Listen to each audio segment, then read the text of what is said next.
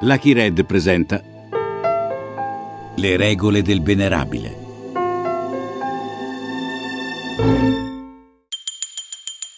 La storia del tutto autentica, tranne le parti in cui è menzognera, di Licio Gelli, il capo della loggia P2, un podcast Lucky Red con Francesco Montanari.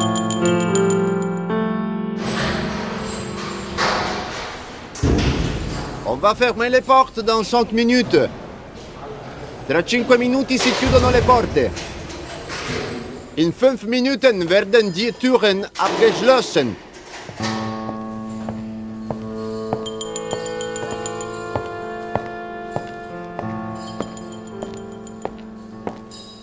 Agente Ceresa, vedo che sei puntuale al nostro appuntamento. A questo punto voglio sentirla fino in fondo la storia. È ancora lunga. Se avrai pazienza. Magari ho qualcosa da imparare. Come ti chiami? Intendo il tuo nome di battesimo. Finiamola con le formalità. Su. Mi chiamo Eduard, Eduard. Da dove viene la tua famiglia? da Sulmona, in Abruzzo. La città dei confetti. Cresime, battesimi, matrimoni. Ad ogni festeggiamento ci sono dietro i confetti di Sulmona. Sarà, ma qui in Svizzera si guadagna di più. Diciamo un poco di più. Mai accontentarsi nella vita, Eduard. Se mi ascolti, non te ne pentirai. Ieri era rimasto a quel colpo di Stato che poi era fallito. Certo, il golpe borghese. Lo sai quante vittime provocò? Una, una sola vittima, che per carità di patria chiameremo il signor Neri. Il signor Neri era un indomito signore sui 60 che viveva a Palestrina, in provincia di Roma. Fascista convintissimo, pronto alla battaglia, uno dei tanti allertati dalle loro cellule di appartenenza in quella fredda notte dell'Immacolata del 1970. Se il signor Neri avesse chiesto alla moglie o ai nipotini, prima di indossare la maglia di lana del dottor Gibault, mettere a tracolla lo schioppo e uscire di casa la sera del 7 dicembre, sicuramente lo avrebbero dissuaso. Guarda che fa freddo là fuori, lascia stare, stai a casa, ecco, qui ci sono le pantofole. Ma che, niente da fare. Il signor Neri volle uscire lo stesso e raggiungere i suoi camerati che da ogni parte d'Italia convergevano sui colli fatali di Roma. Risultato? Fece appena in tempo ad aprire la portiera della macchina, che crollò a terra, fulminato. Non da un vile proiettile sparato dai comunisti, ma da un infarto che non perdona. Ecco quale fu l'unica vittima del golpe borghese. Il signor Neri da Palestrina e il suo cuore matto. D'altronde, come diceva il duce, o Roma o morte.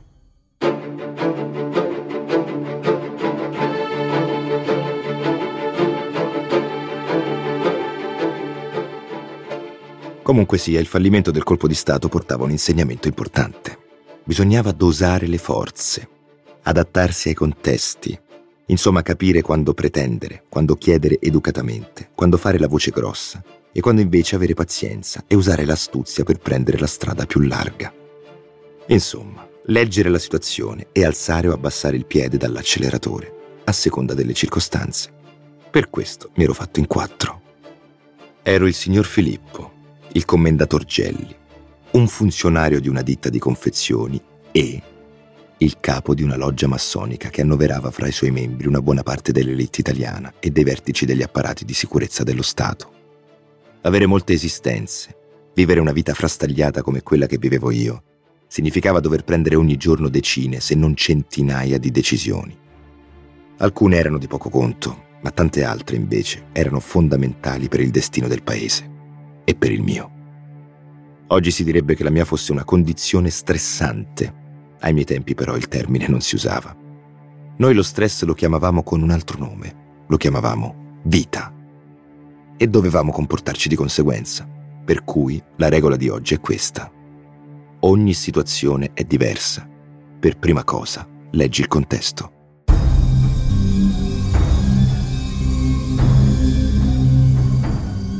E il contesto, fallito il golpe in cui ero rimasto saggiamente a guardare dalla finestra, era questo. La presidenza Saragat stava per scadere e c'era la nuova partita per il Quirinale su cui agire. Uno dei candidati per diventare il nuovo presidente della Repubblica Italiana era Giovanni Leone. Ex accademico, giurista di fama e uomo estremamente superstizioso, Non si sa come era riuscito a sposare una delle donne più belle ed eleganti d'Italia, Donna Vittoria, decisamente un colpaccio per uno che non era esattamente un adone. Vittoria oltretutto era molto chiacchierata, i servizi avevano sul suo conto un dossier piuttosto corposo. Si parlava di dubbie frequentazioni con giovani e ai tanti uomini, cose che non stavano bene a una first lady. Chiese ai ragazzi di occuparsene e di farlo sparire. O meglio, di sfilarlo dagli armadi di Stato e trasferirlo in altri più adatti. Giovanni Leone seppe solo la prima parte dell'operazione e ne fu felice. Si stava costruendo un rapporto tra noi. Ero riuscito a convincerlo di avere in mano il Gran Oriente d'Italia, anche se non era ancora esattamente vero, e che fra le nostre fila c'erano decine e decine di parlamentari. Per il parlamentare di provincia medio, il momento dell'elezione al Quirinale è uno dei pochi in cui scopre di valere qualcosa anche a Roma e non solo al paesello dove tutti lo chiamano onorevole e si levano il cappello quando lo incrociano per strada. In quelle occasioni il suo voto, che di solito non conta nulla, pesa invece moltissimo e poter disporre di un pacchetto di decine di voti ti rende per qualche giorno un vero re.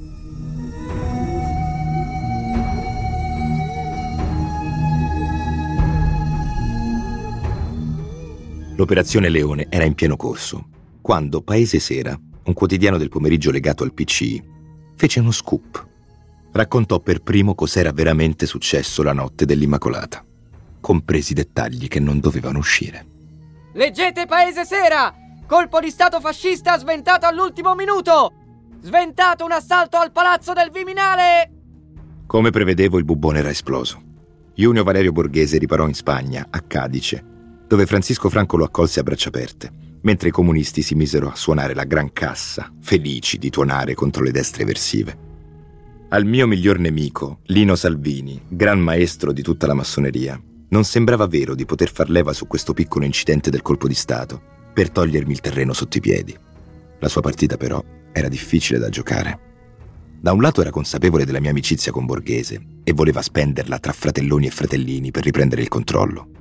Dall'altro non poteva neanche esporsi più di tanto, perché significava ammettere che la massoneria con quel golpe era coinvolta e lui non aveva saputo impedirlo.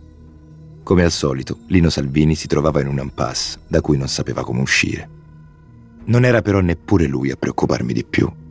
In mano avevo diversi dossier scottanti, alcuni veri e altri creati ad arte, ma complessivamente materiale sufficiente a mandare il vecchio Lino dritto in galera. A preoccuparmi davvero erano gli amici di Borghese. I magistrati indagavano e questi confessavano, uno dopo l'altro, senza ritegno, alla faccia dei guerrieri. Un po' per migliorare la loro posizione in un eventuale processo, un po' per semplice odio. Uno dei peggiori fu un certo degli esposti, un avvocato fascista. In un primo tempo degli esposti fuggì in Svizzera, ma si accorse presto che costa caro fare il latitante da quelle parti. Così accettò un incontro riservato con gli uomini dei servizi segreti italiani che gli promisero aiuto se avesse parlato. Si incontrarono in un ristorante e qui il cretino parlò amabilmente con le barbe finte, ignorando che avevano un registratore nascosto sotto il tavolo. Vuoi ascoltarlo? E eh, va bene. Se il colpo riusciva, il presidente Giuseppe Saragat doveva essere arrestato. E sapete da chi, no? No. Da Licio Gelli. Da chi? Licio Gelli. Licio Gelli doveva consegnare precisamente la persona del Presidente della Repubblica al principe borghese. Ma fammi capire, allora Gelli cattura... Saragat. Saragat. E come fa questa cosa Gelli? Gelli ha un documento che dà libero accesso in qualunque ora del giorno e della notte al Quirinale. Ecco come fa. Cretino. Io, libero accesso al Quirinale. Certo che l'avevo, ma mica per rapire Saragat. Chi sarebbe così idiota da rapire il Presidente della Repubblica quando è un tuo amico personale? La verità è che degli esposti si stava vendicando. A distanza di 28 anni, quel maledetto ce l'aveva ancora con me. E sai perché? Perché era nella lista dei 50 fascisti che avevo consegnato allo zio Frank. Faceva finta di ignorare che con quel gesto gli avevo salvato la vita, ma come tutti gli ingrati avrebbe potuto darmi filo da torcere. I suoi deliri, ad esempio, sarebbero potuti finire nelle mani di Paese Sera, o peggio ancora, in quelle del gran maestro Lino Salvini.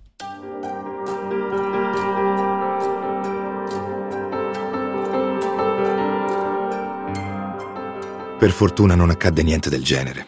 Via via che i magistrati indagavano, saltavano fuori sempre nuovi nomi. Generali, ammiragli, ambasciatori, funzionari del SID, grandi industriali, fascisti e chi più ne ha più ne metta. Alcuni erano collegati a Borghese, altri erano in fila per golpe diversi, altri ancora si erano limitati a parlare un po' troppo, dichiarandosi a favore di una soluzione radicale. L'affare si stava ingrossando, come una slavina che porta giù a valle tutto quello che trova sulla sua strada, e anche il mio nome rischiava di finirci in mezzo.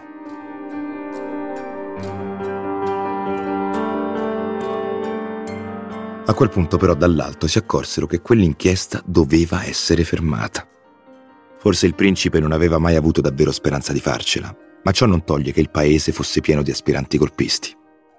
Se fosse saltato fuori che molti ufficiali e pezzi grossi dello Stato avevano il pallino della dittatura e che alcuni di loro ci erano andati anche molto, molto vicini, che figura avrebbe fatto il governo? Meglio mettere una pietra sopra. Fu esattamente questo quello che accadde e fu grazie all'unico vero grande statista che abbiamo avuto nel dopoguerra, il divo, Giulio Andreotti.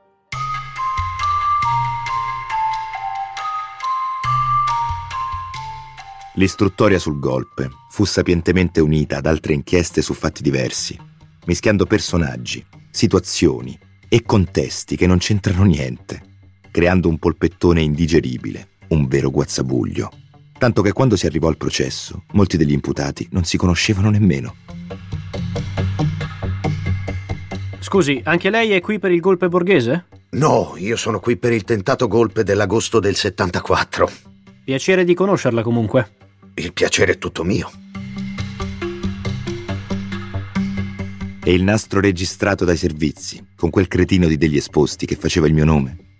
Quello scomparve subito dalla scena Ciliegina sulla torta, qualche ammiraglio e alcuni generali furono collocati a riposo prima del tempo, altri spediti in Sardegna o a Cuneo, e alla fine il tutto si risolse senza eccessivi problemi.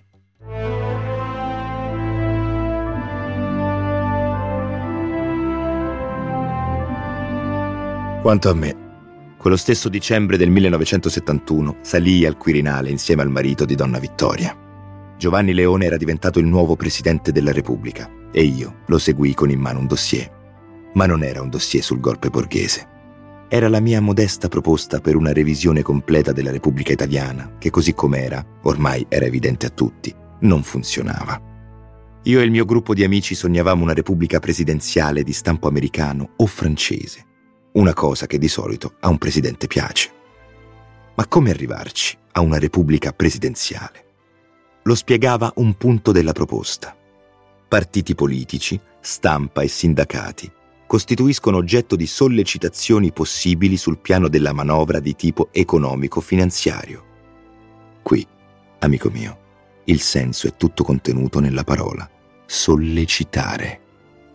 E come si fa a sollecitare qualcuno a fare quello che vuoi? Ne parlai una volta con un grande manager di Stato, uno che è finito dentro i libri di storia d'Italia e per giunta in una posizione decisamente meno sulfurea della mia mi diede un consiglio talmente buono che per riconoscenza non citerò il suo nome. Vede, Gelli, la cosa più importante è dare alle persone sotto di sé l'impressione che stiano facendo quello che vogliono loro, mentre in realtà stanno facendo esattamente quello che vuoi tu. Quelli che a ogni scontro devono far sapere a tutti i presenti che sono il capo e decidono loro, non sono e non saranno mai dei leader. Ma come far capire allora chi comanda? Le persone devono sentire chi è il capo e accettarlo come giusto, perché il capo sa delle cose che loro non sanno. Allora sì che tutto funziona, altrimenti si è buoni giusto per dirigere un ristorante di provincia e anche in quel caso avrei dei dubbi.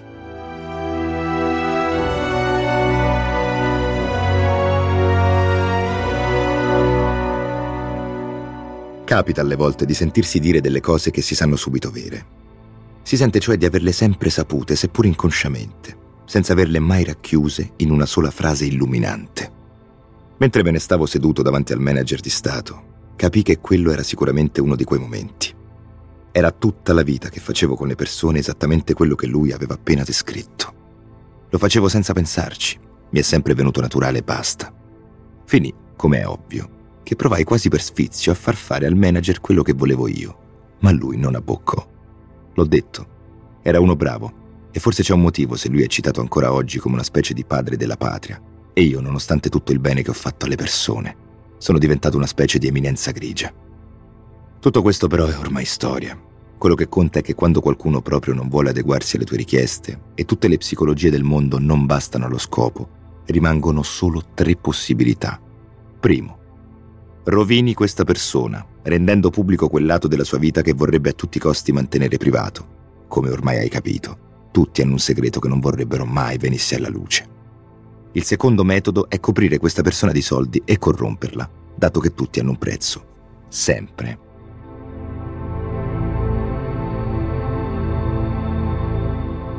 Il terzo metodo, invece, è prendere questa persona, drogarla col pentotal caricarla su un bimotore e buttarla nell'oceano. Personalmente non sono mai stato un fan della terza opzione. Quelli che sono stati lanciati da un aereo o un prezzo non ce l'avevano, individui rari, ma qualche esemplare pare esista, o sono stati così sfortunati da non incontrare Licio Gelli sulla loro strada. Io gli avrei senz'altro offerto la busta numero due, quella coi soldi. Purtroppo per loro però non posso essere ovunque. Ma la domanda a questo punto era quanti soldi servivano per evitare che le persone finissero per assaggiare il manico del bastone o venissero buttate in mare da un aereo. Con i fratelloni del circolo ristretto provammo a fare dei calcoli col pallottoliere e venne fuori che non ci voleva poi molto. Sarebbero bastati 30 o 40 miliardi di lire per permettere, e cito me stesso, a uomini di buona fede, ben selezionati, di conquistare le posizioni chiave necessarie al loro controllo. Questo dunque era il costo che immaginavamo per il piano di rinascita democratica. Affrontabilissimo. Nel frattempo però anche in America c'erano state le elezioni e anche qui aveva vinto un conservatore, anzi il più conservatore di tutti, Richard Nixon. A giudicare da cosa stava accadendo nei protettorati statunitensi in giro per il mondo dopo la sua elezione in Italia poteva esserci ancora margine anche per delle rinascite di tipo non proprio democraticissimo. Insomma, l'eventualità di un colpo di Stato non era ancora morta. Come al solito, io, con la mia rete tentacolare di informazioni, sapevo che gli interessati all'articolo, le persone cioè che sognavano di mettersi un giorno alla testa di una nuova marcia su Roma, non erano quattro gatti. Anzi, uno era sicuramente il principe borghese, latitante in Spagna, passava i pomeriggi a giocare a tennis nella villa di Cadice. Match point! Il suo rovescio è sempre impeccabile, principe. Grazie, cara, ma il tennis è solo un passatempo. Le ho mai raccontato di quella volta che affondammo la Queen Elizabeth? Quando non giocava, si lanciava in improvvide dichiarazioni ai giornalisti. Oggi parlo contro degli italiani. Quando vi dico che i nostri nemici più pericolosi in Italia sono i comunisti quindi degli italiani. E non mi disturba affatto dirle che sono nemici. E se potessimo sterminarli sarei molto contento, perché libereremo il nostro paese da nemici che vivono insieme a noi e che costituiscono un eterno pericolo.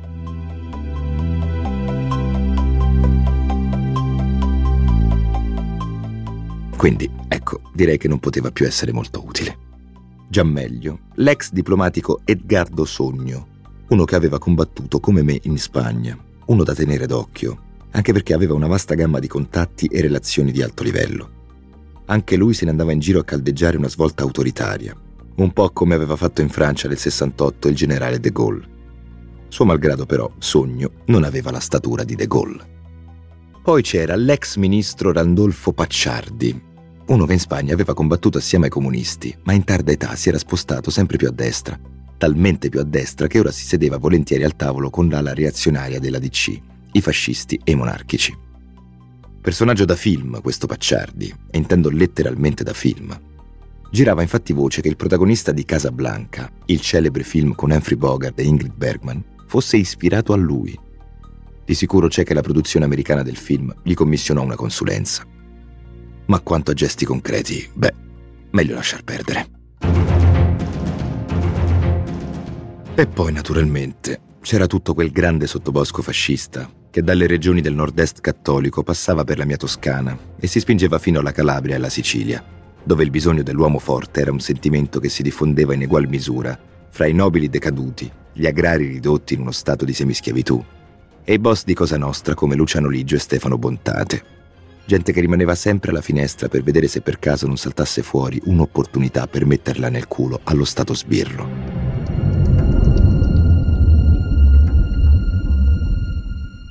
Fu proprio sotto casa, ad Arezzo, che mi capitò di allungare qualche centomila lire a un gruppo di ragazzi piuttosto allegri e con un rispetto nei confronti dei tempi andati che mi sembrava sano. Il capo era un certo Augusto Cauchi, Ray-Ban d'ordinanza e aria da duro. Cauchi sfogava le sue frustrazioni pestando a sangue la moglie ninfomane e un po' troppo aperta di costumi per stare con uno che in fin dei conti era pur sempre un fascista, seppur dei tempi moderni. Allungare un po' di soldi a questi balordi mi pareva un gesto di generosa pietà, tanto più che sapevo perfettamente che il SID di Firenze li teneva d'occhio. Se poi con quelle centomila lire, anziché colla per manifesti, quelli si sono comprati della dinamite, io cosa potevo saperne?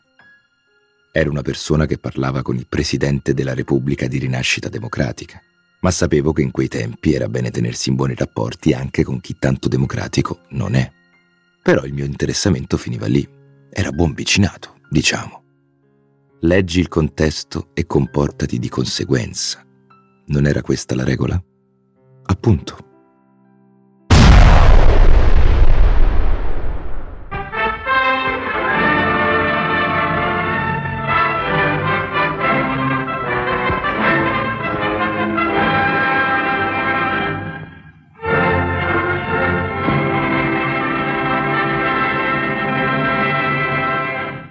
Questa edizione straordinaria del telegiornale è dedicata a un criminale attentato avvenuto questa notte sulla linea ferroviaria Firenze-Bologna contro il treno Roma-Brennero. Il vagone in cui è esplosa la bomba è il quinto, una carrozza di seconda classe. Alla partenza da Roma, ieri sera alle 20.35, nel vagone c'erano almeno 72 persone. Il bilancio è gravissimo, due morti e un numero imprecisato di feriti, oltre una trentina, alcuni dei quali gravi. Nell'agosto del 1974 una bomba fece esplodere il treno Italicus e i fascisti di Arezzo finirono nell'occhio del ciclone. Fu allora che capii che dovevo davvero abbandonarli al loro destino. Tanto più che nel frattempo, a causa dello scandalo Watergate, Nixon era stato costretto a dimettersi. Alla presidenza degli Stati Uniti gli era succeduto il suo vice, una mezza sega assoluta come Gerald Ford, che sarà pur stato un grado 33 della gerarchia massonica, ma a sentir parlare di golpe gli sarebbe venuto un attacco di panico e sarebbe svenuto. No, no, no. Il clima era cambiato.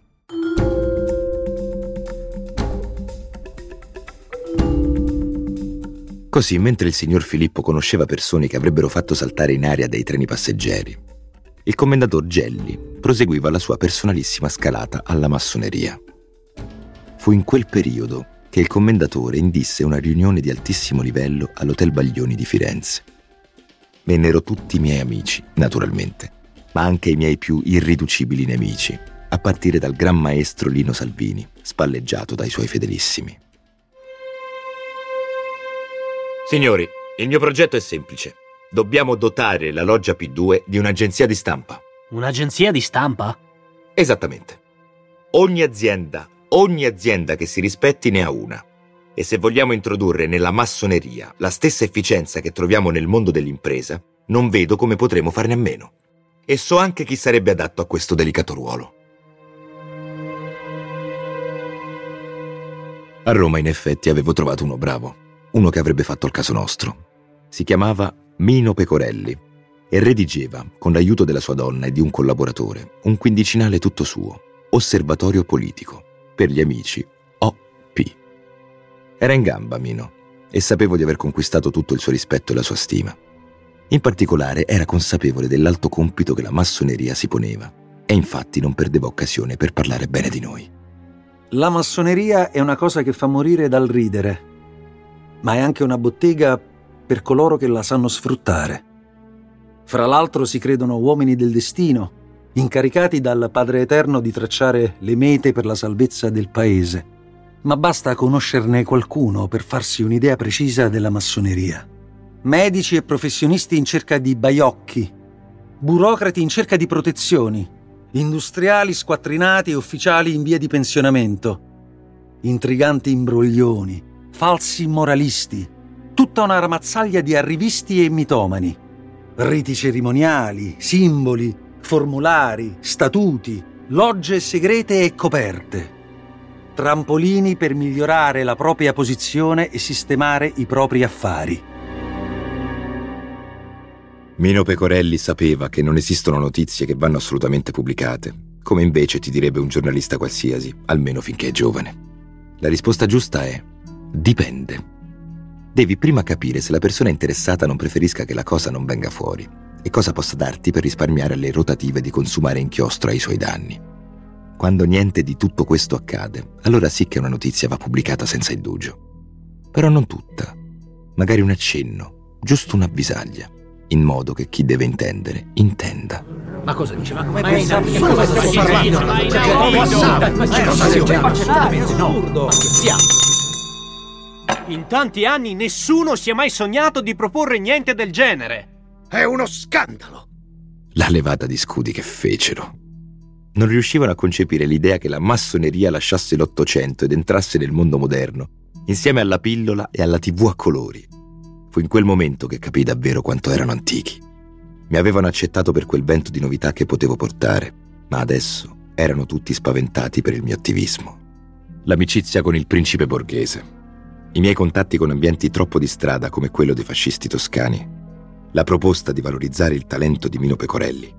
Tutte queste cose finirono con unire i miei nemici come un solo uomo.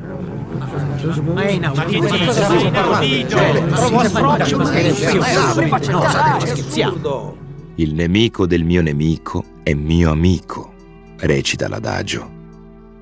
Ed eccoli tutti riuniti in una santa alleanza pur di mettermi alle corde. Alla fine della riunione, il gran maestro Salvini mi prese da parte. Carissimo Licio, io ti sono amico e anche se non lo credi, mi sei simpatico. Ma in questa occasione non posso non seguire il desiderio della famiglia e rinunciare magari a questi tuoi sogni di potere che comprendo ma non posso approvare. E quindi vai al dunque di no. E quindi voglio la lista dei fratelloni della P2 che hai messo insieme in questi anni. D'ora in poi sarò io a custodirla.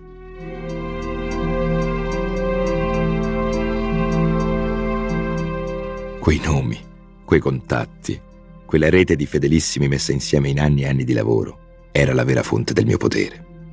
Non l'avrei mai ceduta senza combattere. Avevo le mie carte da giocare. Prove, vere e inventate, che Lino aveva usurpato i suoi poteri. Una vera congiura, da giocare con i dossier al posto dei coltelli. Mandai avanti uno dei nostri, un giovane avvocato, mio fedelissimo, dopo averlo convinto che il dossier contro Lino fosse davvero scottante. L'avvocatino mi chiese prima di vedere i documenti che mettevano Salvini nei guai. Sa, venerabile, fidarsi è bene, ma... Insomma, ci siamo capiti? Gli mostrai i documenti e lui si convinse che avevamo in mano un vero poker d'assi. Vere e proprie tavole d'accusa, come le chiamiamo noi massoni, che avrebbero costretto Lino alla ritirata con la coda fra le gambe. Dissi all'avvocatino che gliele avrei consegnate al momento della messa in stato d'accusa, alla mezzanotte del giorno della riunione massonica. Costui però era un po' spaventato. Temeva che lo mandassimo avanti e poi, in caso di mala parata, facessimo finta di niente. Tu non ti devi preoccupare, siamo con te. Te lo mettiamo anche per iscritto, guarda. Per convincerlo, io e gli altri miei sodali firmammo un documento in cui ammettevamo il nostro ruolo nella congiura. Naturalmente, al tocco della mezzanotte, le tavole d'accusa arrivarono nelle mani dell'avvocatino. La cartellina però si rivelò mezza vuota. Al posto dei documenti originali avevo messo delle copie anastatiche e soprattutto mancavano tutte le carte più scottanti che avevo mostrato ai congiurati durante le nostre riunioni preliminari. Capirai, caro, che queste carte sono troppo preziose per essere prodotte in pubblico. Lino potrebbe avventarcisi sopra e mangiarle, oppure strapparle in mille pezzi. In realtà non avevo alcuna intenzione di mostrarle troppo da vicino. Alcuni timbri erano ancora troppo freschi, alcune intestazioni forse non conformi, ma insomma nell'insieme di vero e di falso c'era abbastanza. L'avvocatino capì che non gli restavano che due chance, ritirarsi e diventare nostro nemico, o essere comunque dei nostri e trarne qualche beneficio. L'avvocatino tergiversò un po', poi decise di lanciarsi con giovanile impeto e si produsse in una terribile invettiva. Chi oggi accusa il nostro confratello Licio Gelli si comporta come colui che nel Vangelo di Matteo osserva la pagliuzza nell'occhio di suo fratello, ma non vede che nel suo c'è una trave.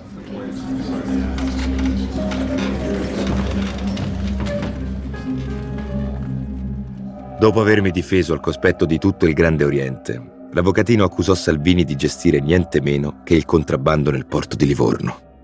E se questo non bastasse, ha anche lucrato sul conio delle medaglie commemorative della loggia Romagnosi. Naturalmente scoppiò il finimondo. Finì come io desideravo, pari e patta. Un piccolo contrabbando di materiale elettrico e delle creste fatte, mi veniva da ridere, su quelle stupide medagliette. Valevano quanto la frequentazione con eversori e bombaroli. Il bello dei tribunali è che conta solo quello che riesce a dimostrare. Per cui la risposta fu sì, certo che sì. Salvini rimase al suo posto, ma indebolito abbastanza da dover abortire il suo progetto di farmi fuori. Quando l'avvocatino venne a trovarmi a Villavanda, chiedendo conto di quello che era successo, gli impartii una lezione di vita. Caro, a me quelle tavole d'accusa che hai declamato servivano per fare un accordo con Salvini. L'ho fatto. Adesso dimmi qual è il tuo onorario. Insomma, in sostanza, era successo che avevo premuto a fondo l'acceleratore. Poi, subito prima di entrare nella curva stretta, avevo alzato il piede per percorrerla con giusto il filo di gas che mi serviva per condurre la macchina fuori in sicurezza. Leggere il contesto e dosare di conseguenza. Se Lino avesse tenuto duro, mi sarei giocato tutte le carte e l'avrei affondato. Ma dato che, come prevedevo, era venuto a compromesso, per me poteva, anzi, doveva rimanere al suo posto, lasciandomi però ampio spazio di manovra. Andai da lui. Carolino, ti ricordi quello che mi avevi detto? Com'era? Niente sogni di potere, solo realtà rituale. Beh, ora il tempo mi sembra maturo per fondare una nuova officina massonica a tutti gli effetti. Tutto a maggior gloria del grande architetto dell'universo, naturalmente. Lino capitolò. D'altronde, che altro poteva fare? La loggia P2 era finalmente libera di operare. Alla mia personale gestione come maestro venerabile si debbono alcuni degli eventi più eclatanti ed entusiasmanti della storia della massoneria. Ad esempio l'unificazione fra le famiglie massoniche di Palazzo Giustiniani e di Piazza del Gesù, una divisione che durava dal lontano 1908. Una missione che invece non ho potuto portare a termine, ma a cui ero vicinissimo. Fu la completa e totale restituzione al Grande Oriente della sua sede storica di Palazzo Giustiniani, la prestigiosa sede che era stata requisita durante il fascismo.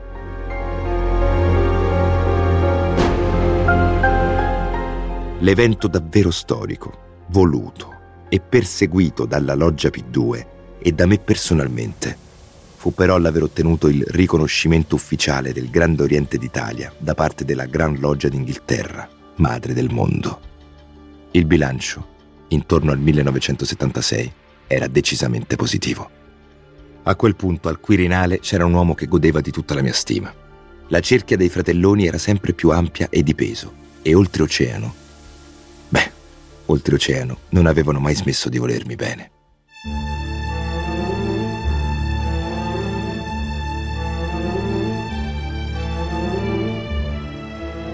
Insomma, tutto andava secondo i piani. Peccato però che nella vita nulla sia mai così semplice e lineare. E infatti ecco arrivare una grana grande come una casa. Il 30 aprile del 1976 la polizia arresta Albert Bergamelli, il capo del clan dei marsigliesi. E quello che fa? Si mette a delirare. Bergamelli, una dichiarazione per favore. Se mi hanno preso vuol dire che qualcuno mi ha tradito, ma la pagherà cara, perché sono protetto da una grande famiglia.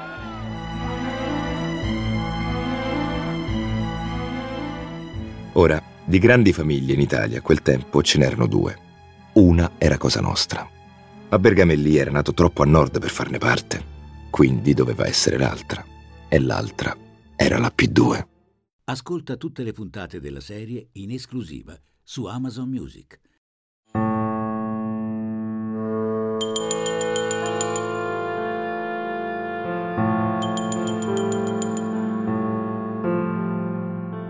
Le regole del venerabile, la storia del tutto autentica tranne le parti in cui è menzognera di Licio Gelli, il capo della loggia P2, è un podcast Lucky Red, liberamente ispirato a Italia Occulta di Giuliano Turone, edito da Chiare Lettere Editore, scritto da Francesco Montanari, Massimiliano Griner e Daniele Rielli. Story editor e supervisione artistica Antonella Bolelli Ferrera. Regia Riccardo Sinibaldi. Editing, sound design e musiche originali Alessandro Molinari. Effetti sonori Matteo Bendinelli. Fonico di mix Filippo Barracco. Fonico di sala Vittorio Pignatelli. Voci di Francesco Montanari, Daniela Barra, Rodolfo Bianchi, Francisca Borges, Gualtiero Burzi, Ivan Castiglione, Emanuele Durante, Paolo Giovannucci, Niccolò Guidi, Mark Hanna, Francesco Meoni, Monica Migliori, Danilo Nigrelli, Alberto Rossatti, Riccardo Sinibaldi, Alessia Sorbello, Diego Venditti e Pavel Zelischi.